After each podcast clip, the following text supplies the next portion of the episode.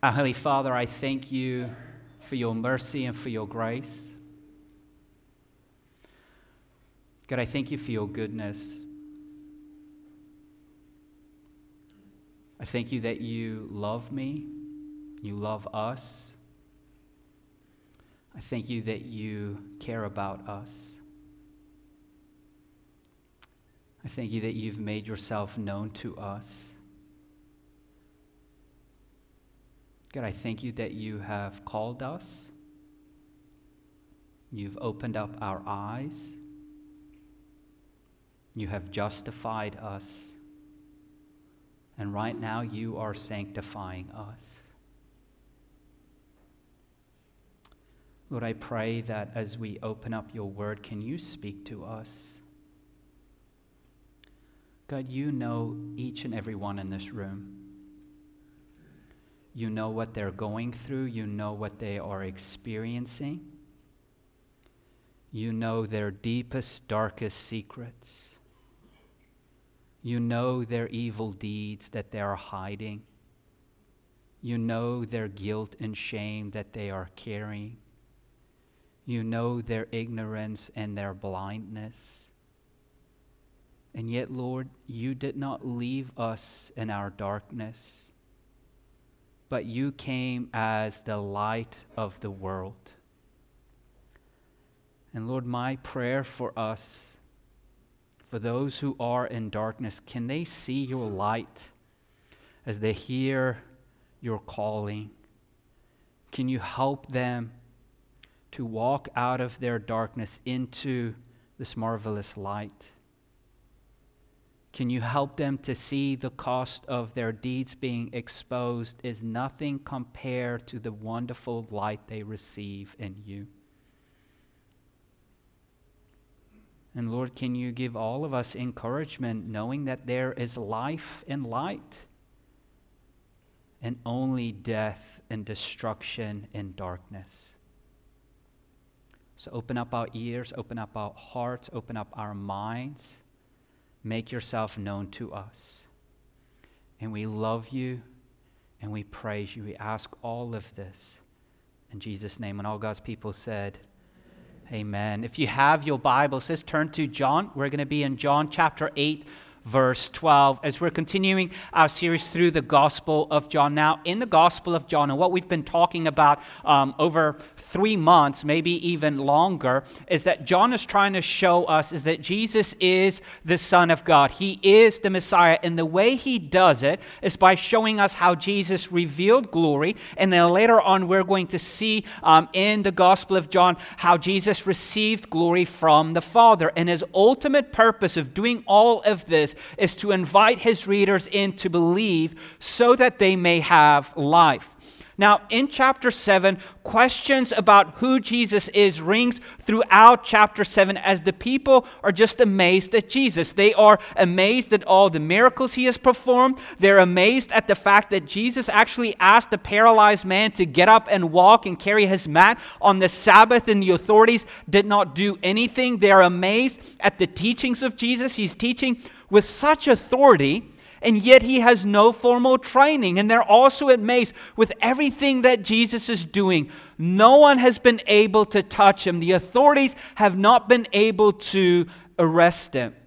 And with questions around who Jesus is, at the end of the feast last week, we saw how Jesus makes a passionate plea. After the water ritual, Jesus pronounces that if anyone is thirsty, let him come to me and drink. Like, in other words, what Jesus was doing, he is saying, hey, that water ritual that you're seeing, that thing that you're longing for, that you're celebrating, it all points to me.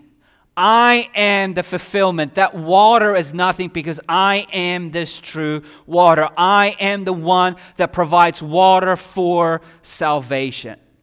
And we see how some doubted, some believed, some were skeptical, some were unsure, and there were even some who conspired against him to arrest him. But they could never end up touching him, they could never end up arresting him because they were powerless because Jesus' time had not yet come.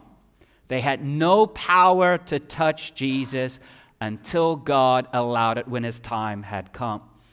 Now, in our passage today, I'm going to do a little sidetrack and then get to our passage because, as you've noticed, um, I've asked you to turn to John chapter 8, verse 12, instead of John chapter 7, verse 53, because the last verse we ended up with was John chapter 7, verse 52. And so you would think we would talk about verse 53. And I'm skipping that passage. And you might also have noticed that in your Bible, there's some of your translations, there are these brackets that says that the earliest manuscripts do not include John chapter 7, 53 and to John chapter 8, verse 11, unless you have the King James Version, and I'll talk about it in a little bit.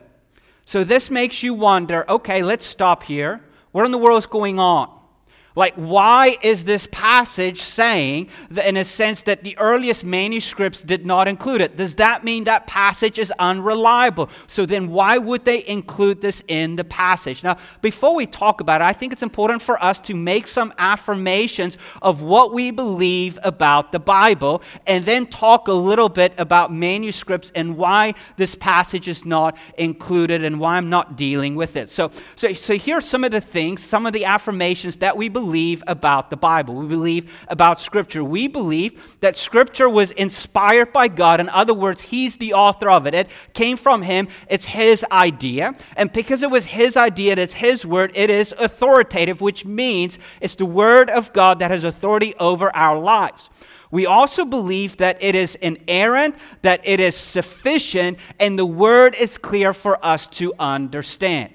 Now, when we say the word is inerrant, what we mean by that is that the Bible is completely truthful and reliable in all that it, it affirms. So, in other words, the Bible does not affirm anything that is untrue. Why?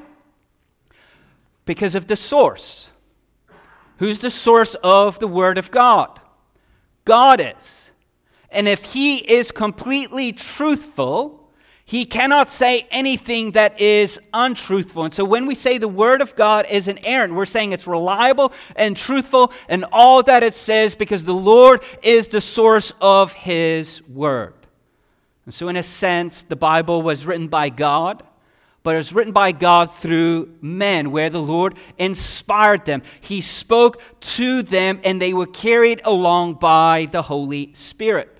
And so these men, as they were moved by the Holy Spirit, as they were writing down God's word in their original writings, these writings were duplicated.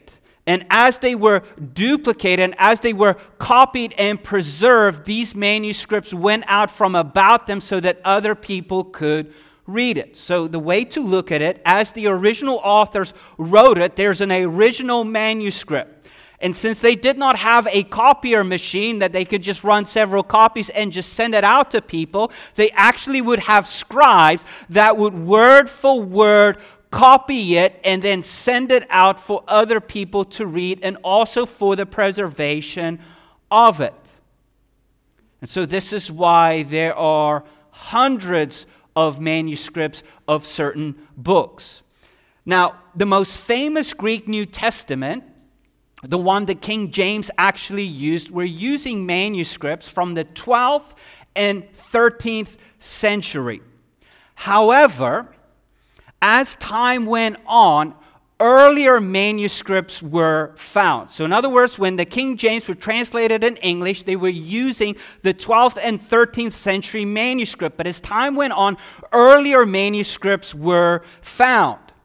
And according to scholars, earlier manuscripts have a tendency to be more reliable because they're closer to the original. So think about it in terms of this that the older a manuscript is, the closer it is to the original. The, the, the newer a manuscript is, the further it is from the original, which means there could be a chance that some errors could creep in, or the scribe couldn't clearly read what was saying, and he's thinking, okay, I, I think this was included here. And so the principle is the earlier the manuscript, the more reliable and the better the, the manuscript. And since we come to our passage here, as some of these manuscripts were found and the earlier manuscripts were not found, they put it in brackets and say, it doesn't mean the story did not happen. It doesn't mean it's not reliable, but we must take caution in this text because over 900 manuscripts have the story included, but the earliest manuscripts did not have the story included, and we're not 100% sure if some of the scribes actually added it in later. Now, for some of us, we're thinking, well, if that's the case, then do we even know if the Bible is true? And I could say with confidence it is true because, again, whose word is it? It's the Lord's word. And the whole miracle of the Bible, of how it's been duplicated and how it's been preserved, and the unity of Scripture really shows us the sovereignty of God in it. And so, if men would actually write stuff on purpose in error to take away from the Lord, you think God would allow that? To deceive his people? Like, think about the story in Acts Ananias and Sapphira. What did they do? They lied, and what did God do? Struck them down. And so, what we have to do is part of it, we rely on the sovereignty of God in preserving Scripture. But then we also rely in the hundreds of manuscripts that have been preserved and where scripture was copied and they were compared and they were looked at. That's why you see fine footnotes and prints that gives you a little caution. So in other words, if you see a little A or a little B or a little C, you'll see, hey, some of these manuscripts does not include it, which means like, hey, you need to start thinking about it. Does the other manuscripts completely change the meaning of it or rather does it clarify it? And so it just tells us, hey, let's just be little cautious with the text. Now, this could be a sermon in of itself as I can talk about how the canon came to be, the whole Bible, and what they followed, but I want us to move on. Now, many scholars will look at the passage that we're going to pass on, and they will say, some scholars will say, okay, because there's over 900 manuscripts that include this text, we should put it in. We should talk about it. And then there are some scholars say, yeah, just because there's over 900 manuscripts that have it, but the earliest manuscripts do not have it, that means there must be caution. That means it does not fit. And then, even most scholars agree if you look at the, the footnotes, like if you look at A in your footnote of the Bible, it says this passage could either be after John 7 36 or 44 52 or even 21 25. And then some scholars even believe, saying, we don't think this is John's original writing, we think this might be Luke's writing. So, what do I mean by all of this when we look at our text and we look at the story? First of all, it says we need to proceed with caution. Second of all, I'm not saying the story did not happen and there's nothing to learn from it. More than likely, the story did happen, and more than likely, there's something we can learn from it. But I fall on the side where I think this writing tends to reflect Luke's writing because if you look, if you study all the Gospels, like which Gospel writer gives us the most detail about every little thing? Matthew, Mark, Luke, or John? Dr. Luke. He was a medical doctor. He gives you details about everything. And so if you read the passage, you're like seeing all these little details, which some think, okay, it fits with Luke's writing. But here's the ultimate reason why I don't think this fits, and this is why I'm moving on. Because of the context of our passage. And if and I'm going to explain it in a little bit the context of our passage. The context of our passage where we find ourselves is still during the feast of shelters. Jesus just made a plea saying, "I am that water that the shelter is pointing to." But the shelter, the feast of shelter, is still going on. I'm going to explain a little bit, but let's look at um, verse 12, and then hopefully you'll start to see these two pieces come together. Look at verse 12 here. Jesus spoke to them again I am the light of the world. Anyone who follows me will never walk in the darkness, but will have the light of life. So bear with me here. If we assume, and I say assume, not know, but assume, and if you want to disagree with me, I'm cool with that. You can. I give you every right to. But if we assume that the passage of John 7, verse 53, all the way through 8 to 11, was not part of the original writing, then we can assume that verses 12, verse 12 flows from verse 52. And what happened in verse 52? In verse 52, after Jesus made the claims, nobody arrested him. The Pharisees are talking among themselves. They are calling Nicodemus' name because Nicodemus is saying, hey guys, let's not jump to conclusion here. And the context is still the Feast of Shelters or the Feast of Booths or the Feast of Tabernacles. And here's why I say verses 12 flows with verses 52. Because right after the water ritual, that's what we talked about last week, according to the Mishnah, Jewish tradition and law, there was also a lighting ceremony. So after they did the water ritual, Jesus made a declaration if anyone is thirsty, come to me and drink. It kind of interrupted that. And then after the water ritual, there was a lighting ritual where the four pillars, four huge lamps in the temple courts would be lit. And according to the Mishnah, the Levitical orchestra, the band, would cut loose. In other words, maybe they'll just throw their sheet music out and just start playing spontaneous, a little bit of a little jive, and people would get the beat, and then the men and women would start dancing, and they would hold their, their flaming torches up, and the people will be singing and praising the Lord. And it was said that this lighting ceremony, these four pillars that were lit, were so bright that it would illuminate a light throughout Jerusalem. Now, think about this picture that's going on. And it is in this context that Jesus stands up and he says, I am the light of the world. In other words, just like he interrupted the water ritual, saying, Hey, if you are thirsty, don't put your hope in that water. Come to me and drink, and I will satisfy you. He's almost, in a sense, saying, Hey, you think that light is bright? You think that light is spectacular? Let me tell you, it might illuminate Jerusalem, but I am the light that illuminates the entire world. And even think about the feast. What was going on the feast? What was the purpose of the feast? The, the purpose of the feast is where the people of God would celebrate the deliverance that God brought them out of Egypt and God's provision as they were wandering through the wilderness to the promised land. And it was also a looking ahead of where God would deliver them and provide for them. And as you think about it, as they were wandering through the wilderness to the promised land, how did God provide for them? He gave them bread from heaven, which Jesus already addressed, and He provided water from a rock that Jesus already addressed. But how did the Lord lead His people? During the day, He led them by a pillar of cloud, and during the night, He led them by a pillar of pillar of fire. That's right. And it's during this celebration, this is what they're celebrating. Remember how the Lord provided for us. Remember how He led us out of bondage into the promised land through a pillar of fire. He is the light that has led us into the promised land, and He is going to be the light that is going to lead us from into salvation, into the once glorious promised land that He has given us. And Jesus already said, I'm the bread from heaven.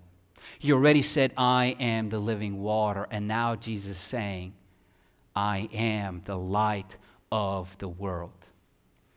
And the people knew exactly what Jesus was declaring. Scripture was overflowing with passages that spoke uh, as the Messiah of the light of the nations. I'm only going to read two for you, otherwise, we'll be here forever. Isaiah 40, uh, 49 6, he says, It's not enough for you to be my servant, raising up the tribes of Jacob and restoring the protected ones of Israel. I will also make you a light for the nations to be my salvation to the ends of the earth. Now, some of you are saying, Well, I think the context here, he's talking about Israel. But again, when Jesus is saying, Who's the true Israel? The people or Him? Jesus is. Who's the light of the world? Jesus is. And the message of Jesus is going to go where? Through the ends of the earth.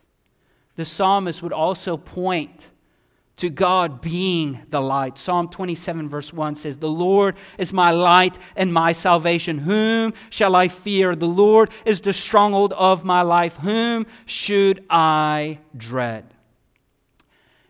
And with the powerful phrase that Jesus is using, the phrase, I am, which is the very similar phrase, the very name that the Lord assigned to himself when he revealed himself to Moses.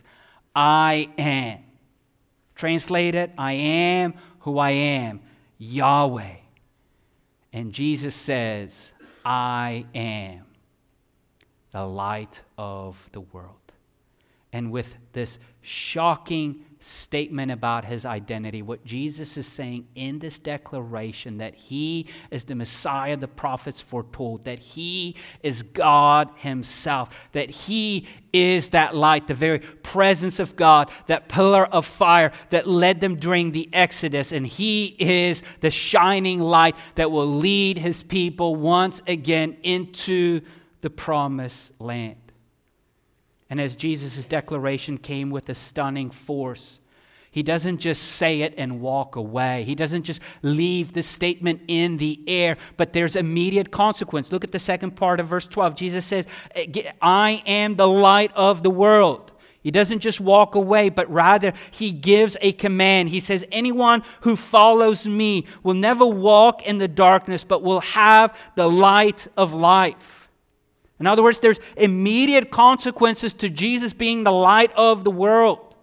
He gives a command. He says, Whoever follows me, you will never walk in darkness, but you will have the light of life. In other words, Jesus wasn't just declaring who he is, but he was also giving a command a command of him being the light and to follow him. It was a call to believe, it was a call to go from darkness into light.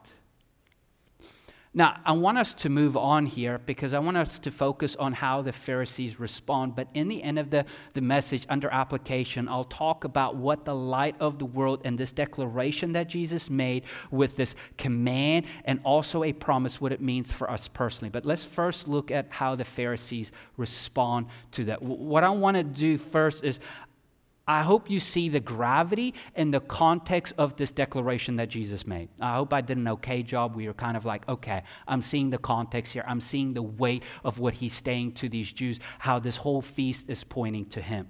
Look at how the Pharisees respond in verse 13. So the Pharisees said to him, You're testifying about yourself. Your testimony is not valid.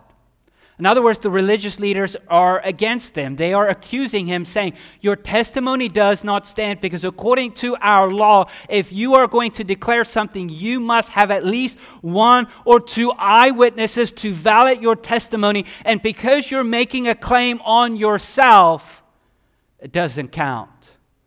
So, in a sense, they're accusing him. You're a liar, you're making up stuff. You don't have any eyewitnesses to validate these claims.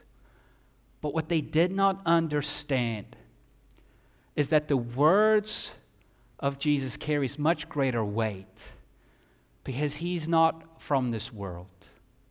He's not an ordinary man.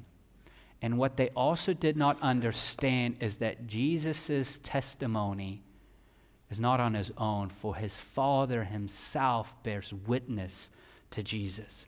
Look, look at verse 14. Even if I testify about myself, Jesus replied, my testimony is true because I know where I came from and where I'm going. But you don't know where I come from or where I'm going. You judge by human standards. I judge no one. And if I do judge, my judgment is true, because it's not I alone who judge, but I and the Father who sent me. Even in your law, it is written that the testimony of two witnesses is true. I am the one who testifies about myself, and the Father who sends me testifies about me. Now, there's so much to say, and if you're leading life group this week, you can really unpack it. I'm not. Uh, I, I just want you to understand the gist of it. What Jesus is saying is that the testimony concerning him is true, not because it stands alone, but rather he, un- he knows who he is. He knows where he came from, and he knows where he is going. And his opponents, these religious leaders, have really no right to speak because they don't know anything about him. They think they don't know where he's from. They don't know where he's going. They think they know where he's from. He's from Nazareth. They think he is a, a, a, a son of a carpenter and he's going nowhere. But John knows and his readers know where's Jesus from? He's from above. He wasn't born in Nazareth, he was born in Bethlehem. And he's not just the son of a carpenter, but rather the son of David and the son of God. And he's not going nowhere, but where's he going? He's going back to the Father, and the way back to the Father is the cross. But then Jesus also says, You have no right to judge me because you don't know me. And your judgment is based on human standards. In other words, what he means by human standards is that you're making a judgment from a deprived human mind who lives in a fallen world. You are finite. You cannot see everything clearly. You think you see everything, and based on that standard, you think you make a judgment, but you can't. You're deprived in all of that. And Jesus says, But my judgment is true. Why? Because it comes from an infinite God. And it's in line with an infinite God. It's not me judging on my own, but my judgment is in line with the Father's judgment. And then he says, and yes, according to the law, in order for a testimony to be valid, there has to be two witnesses. But let me tell you, my testimony does not stand alone, but rather my Father also testifies about me. And they're thinking Joseph. But who's Jesus talking about? Jesus is talking about the Father. And think about the, the life of Jesus. When did God the Father testify about Jesus? At his baptism. What happened at Jesus' baptism? The Spirit descended on him in a visible form. And God spoke out in a loud voice and said, What? This is my Son, whom I love. With him I am well pleased. The Lord also, God also, God the Father also testified about Jesus, not just only at his baptism, but also at his transfiguration. This is my son, whom I love. You better listen to him. And so this is what Jesus says like, yeah, my, my testimony does not stand alone. My Father testifies about me. And, and look at this. They don't understand verse 19. I, verse 19 says this Then they asked him, Where's your father? You know neither me nor my father, Jesus answered. For if you knew me, you would also know my father. And he spoke these words by the treasury while teaching in the temple, but no one seized him because his hour had not yet come. And by their question, Who is your father? they're simply admitting they know nothing about Jesus. They think they do, but they know nothing. And worse, their inability to recognize who Jesus is because if they cannot recognize who Jesus is, it means they really do not know who God is. Because Jesus says, If you have seen me, you have seen the Father. If you know me, you know the Father. And because you do not know the Father, that means you do not really know me. And if you say you do not know me and you're asking where my Father is from or where my Father is, you do not know the Father. And, and how could they? They're, they're judging according to, to human standards. They're, they're thinking about earthly things. And even Jesus even said, You really can't know me without the Father revealing it to you. And even though these words infuriated the Jews, where Jesus straight saying, Look, you don't know God. You think you do, you do not know God, which means you are a lawbreaker. You are a child of the devil. You're living in darkness. And even though these words would infuriate these people, look at what they could not do. They couldn't touch him, they couldn't arrest him. Why? Because his time had not yet come.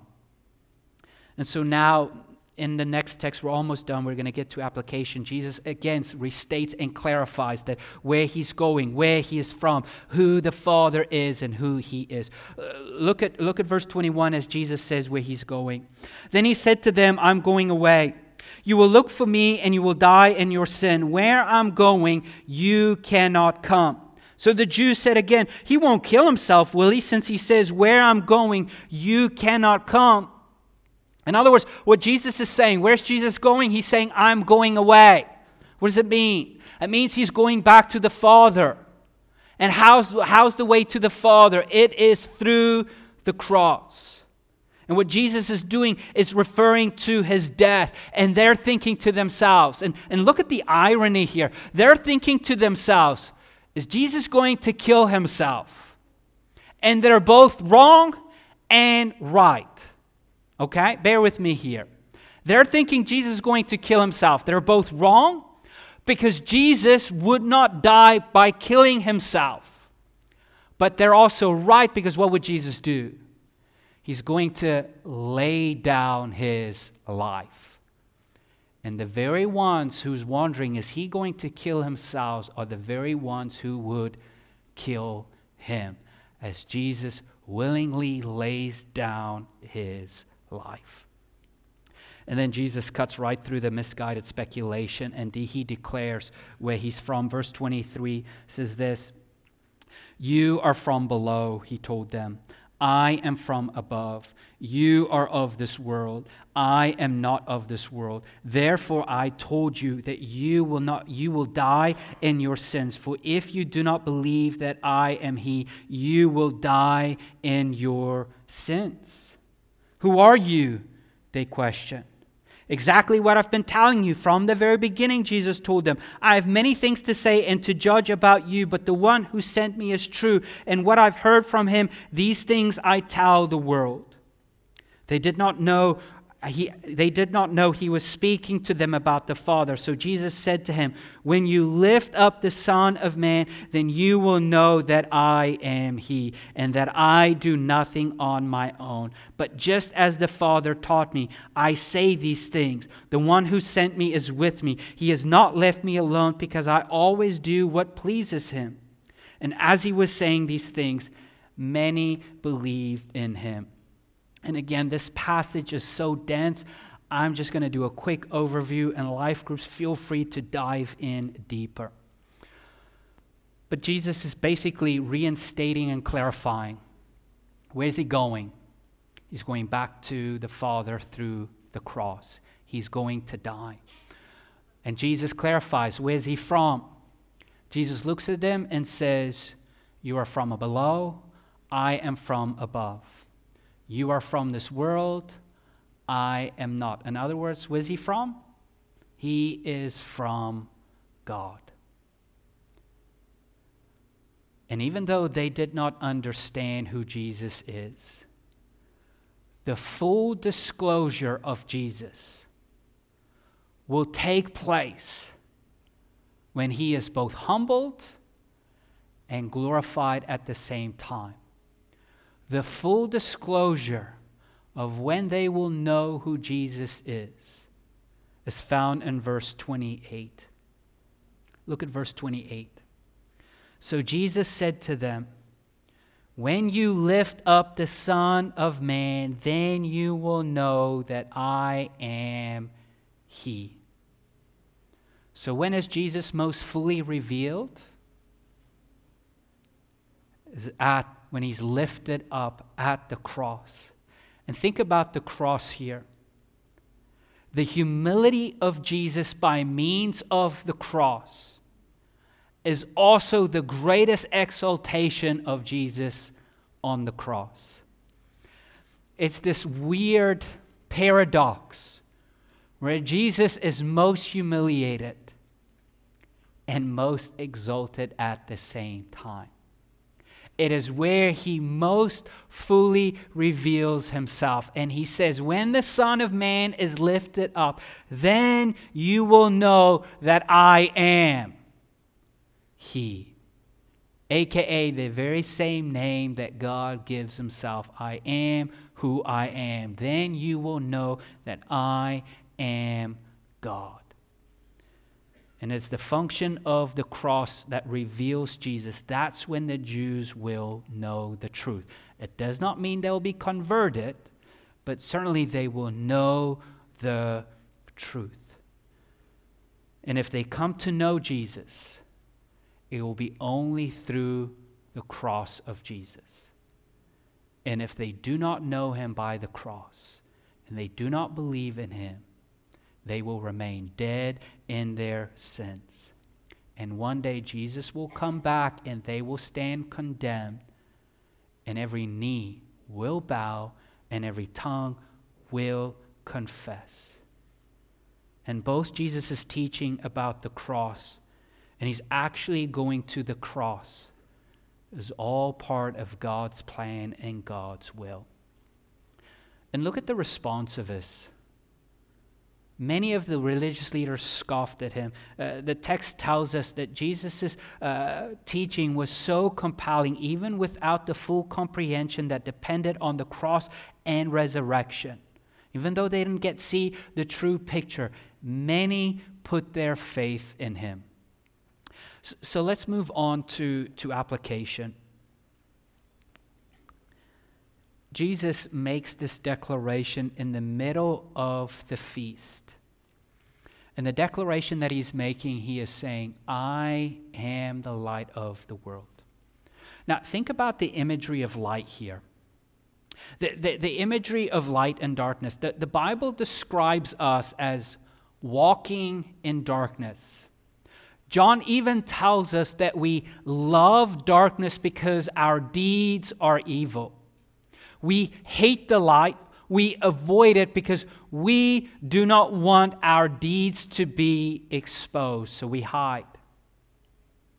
Even 1 Peter 2 talks about how we've been transferred from darkness into light.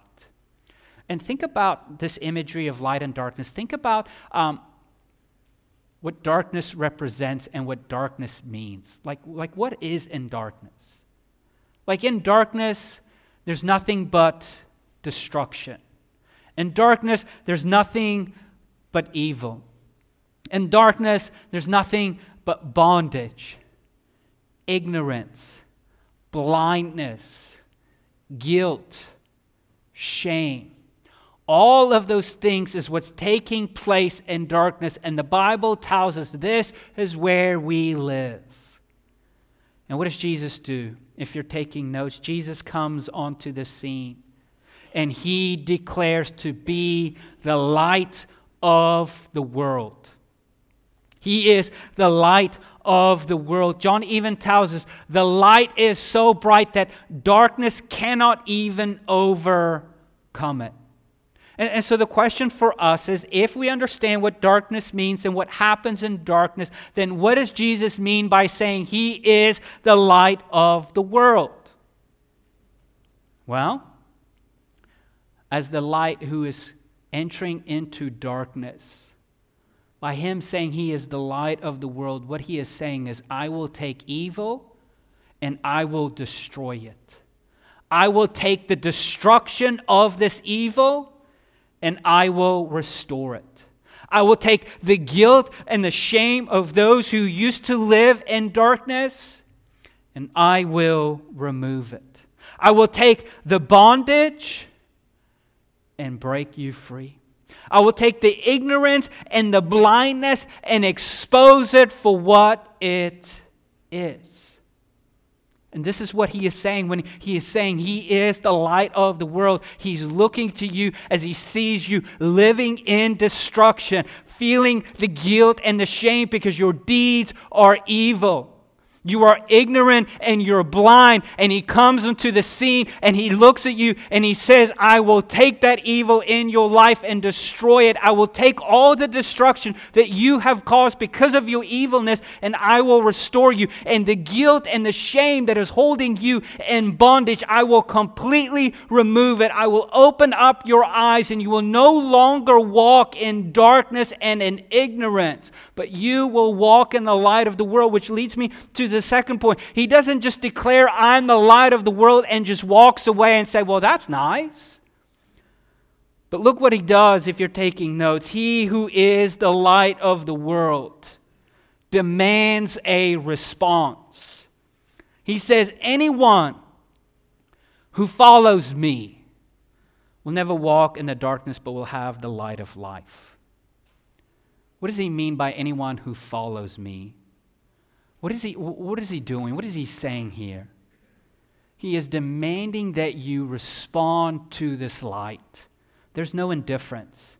You either walk out and you follow the light or you remain in darkness. And what Jesus is doing is he is calling you to come from this darkness into this light. He's calling you to lay down your life, to let your evil deeds be exposed so that you can be set free.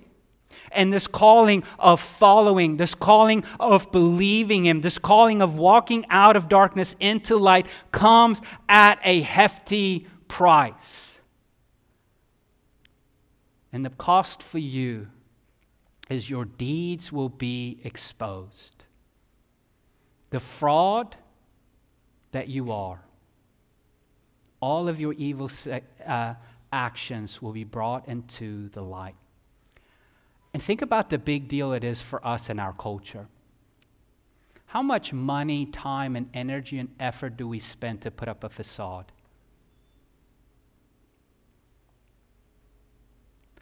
How much energy do we spend to hide our deepest, darkest secrets?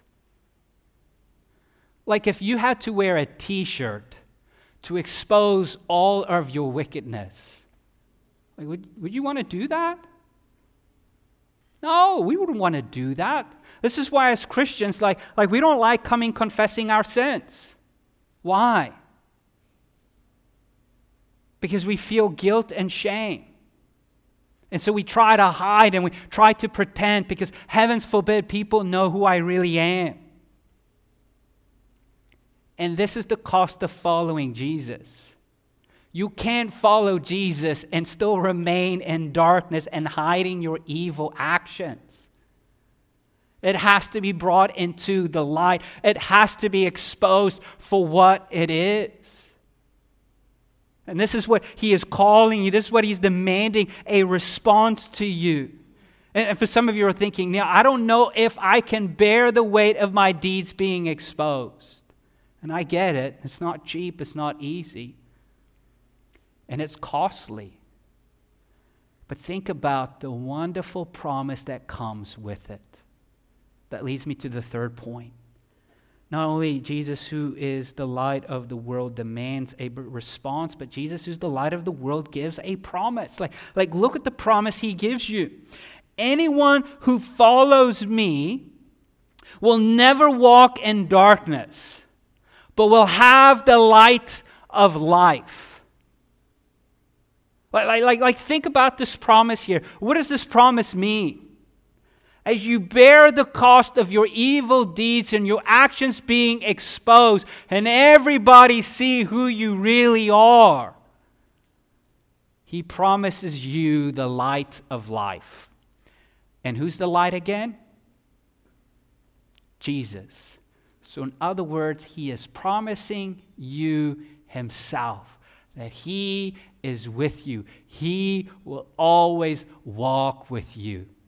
So that means, even though all of your evil actions are exposed, and people might say, Whoa, they might walk away from you because they know who you truly are. Jesus says, I am with you. You will have me forever. And just as the people of God We're led out of the wilderness into the promised land by a pillar of fire. So, Jesus, in a sense, is promising, I am with you and I will lead you in a pillar of fire, the Holy Spirit living inside of you, and my word been given to you into the promised land. And so, this is what Jesus is saying. And so, here's the invitation. As some of you are walking in darkness, where there's evil, where there's destruction, where there is guilt, where there is shame, where there is bondage, where there is ignorance and blindness, where there's sadness. Jesus is calling you, He's inviting you in. And He says, That's not the way to live. I am the light. I will take the evil and destroy it. I will set you free by removing your guilt and shame. I will take the destruction that you have caused and restore it for my glory and for your good. But you need to walk out of this darkness. You need to bear the cost of allowing your sins to be exposed. But here's the wonderful promise I am with you. I am the light of life that will lead you. And so this is the invitation. So I don't know where you are. I don't know. Some of you, I know you're following Jesus. Some of you are following Jesus, but you're still hiding in the dark. You're kind of like walking in between the darkness and the light. Because if too much light shines on you, it might expose you for who you really are. And let me tell you, the Bible does not give a category between walking in partial darkness and partial light. You're either in one or the other. You're either in Him or out of Him. You're either with Him or against Him. And then some of you are just deliberately living in darkness and you feel stuck. And you feel like there's nothing you can do about it because that's just who you are. But Jesus comes and He declares, He invites you in and promises to be with you. Let me pray for us, and I want to give you some time to reflect and meditate. Holy Spirit, can you um, convict right now? As the word has been proclaimed, can you open up eyes? Can you help people see the destruction and the evil, the guilt and shame, the bondage, the blindness, the ignorance?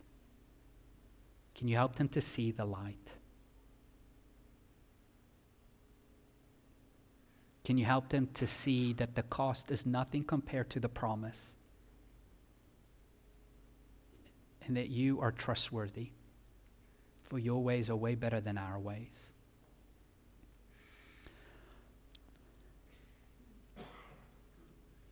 I want you to just take some time and reflect on your life. Are you walking in darkness? Are you walking in the light?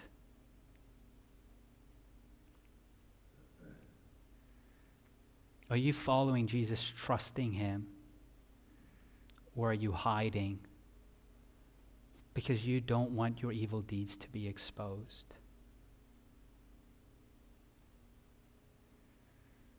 And our, our, our Father is so tender, and Jesus, our older brother, is so great that even knowing everything about you, He doesn't draw away from you, but He draws near you. And He graciously invites you to walk out of that darkness and walk towards Him. And so maybe this morning you need to see that imagery of walking out of that darkness into the light. Ask the Lord to help you. Ask the Lord to help you trust Him. Ask the Lord to help you to see that the cost of following Jesus is nothing compared to the promises that we have in Him. And maybe this morning you find yourself in darkness and you want to step out in the light and you need somebody to pray with you or, somebody to talk to. Please come and see us after the service. We would love to not just pray for you, but also walk with you and show you all the wonderful promises we have in Christ. We want you to be part of this family where our sins are exposed and we praise the Lord because He has overcome and paid for our sins.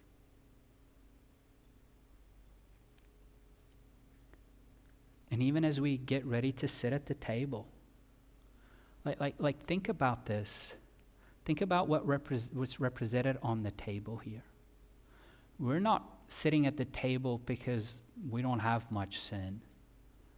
We sit at the table because Christ took care of our sins because his body was given to us, his blood that was shed to pay for our sins in full so that we can be made right with God. And even though I've talked about the cost that we have of walking out of darkness into light, of trusting Him and our sins being exposed, the cost of Jesus for you to be able to do it was His life. It was not cheap. God who took on flesh, dwelt among man, lived a perfect life we could not live, and died the death we were all supposed to die. We were all supposed to face God's wrath. Jesus took that upon himself. And so when we come and sit at this table, we are reminded of the price that he has paid. We are reminded for the reason why we've been transferred out of darkness into his marvelous light we are reminded of who we are because of Jesus Christ. 1 Peter 2 says, You are a chosen people, a holy nation, a royal priesthood a people for his own possession, so that you may declare the praises of the one who called you out of darkness into his marvelous light. Once you were not a people, but now you are the people of God. Once you've not received mercy, but now you have received mercy. This is what the table is communicating to us this morning.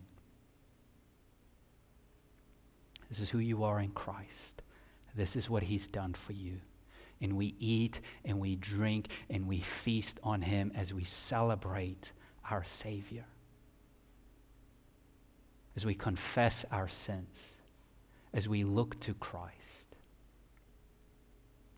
So, as we get ready to distribute these elements, I want you to meditate on the glorious truth, the, the cost of Jesus for you to sit at the table, to bring you out of darkness into his light.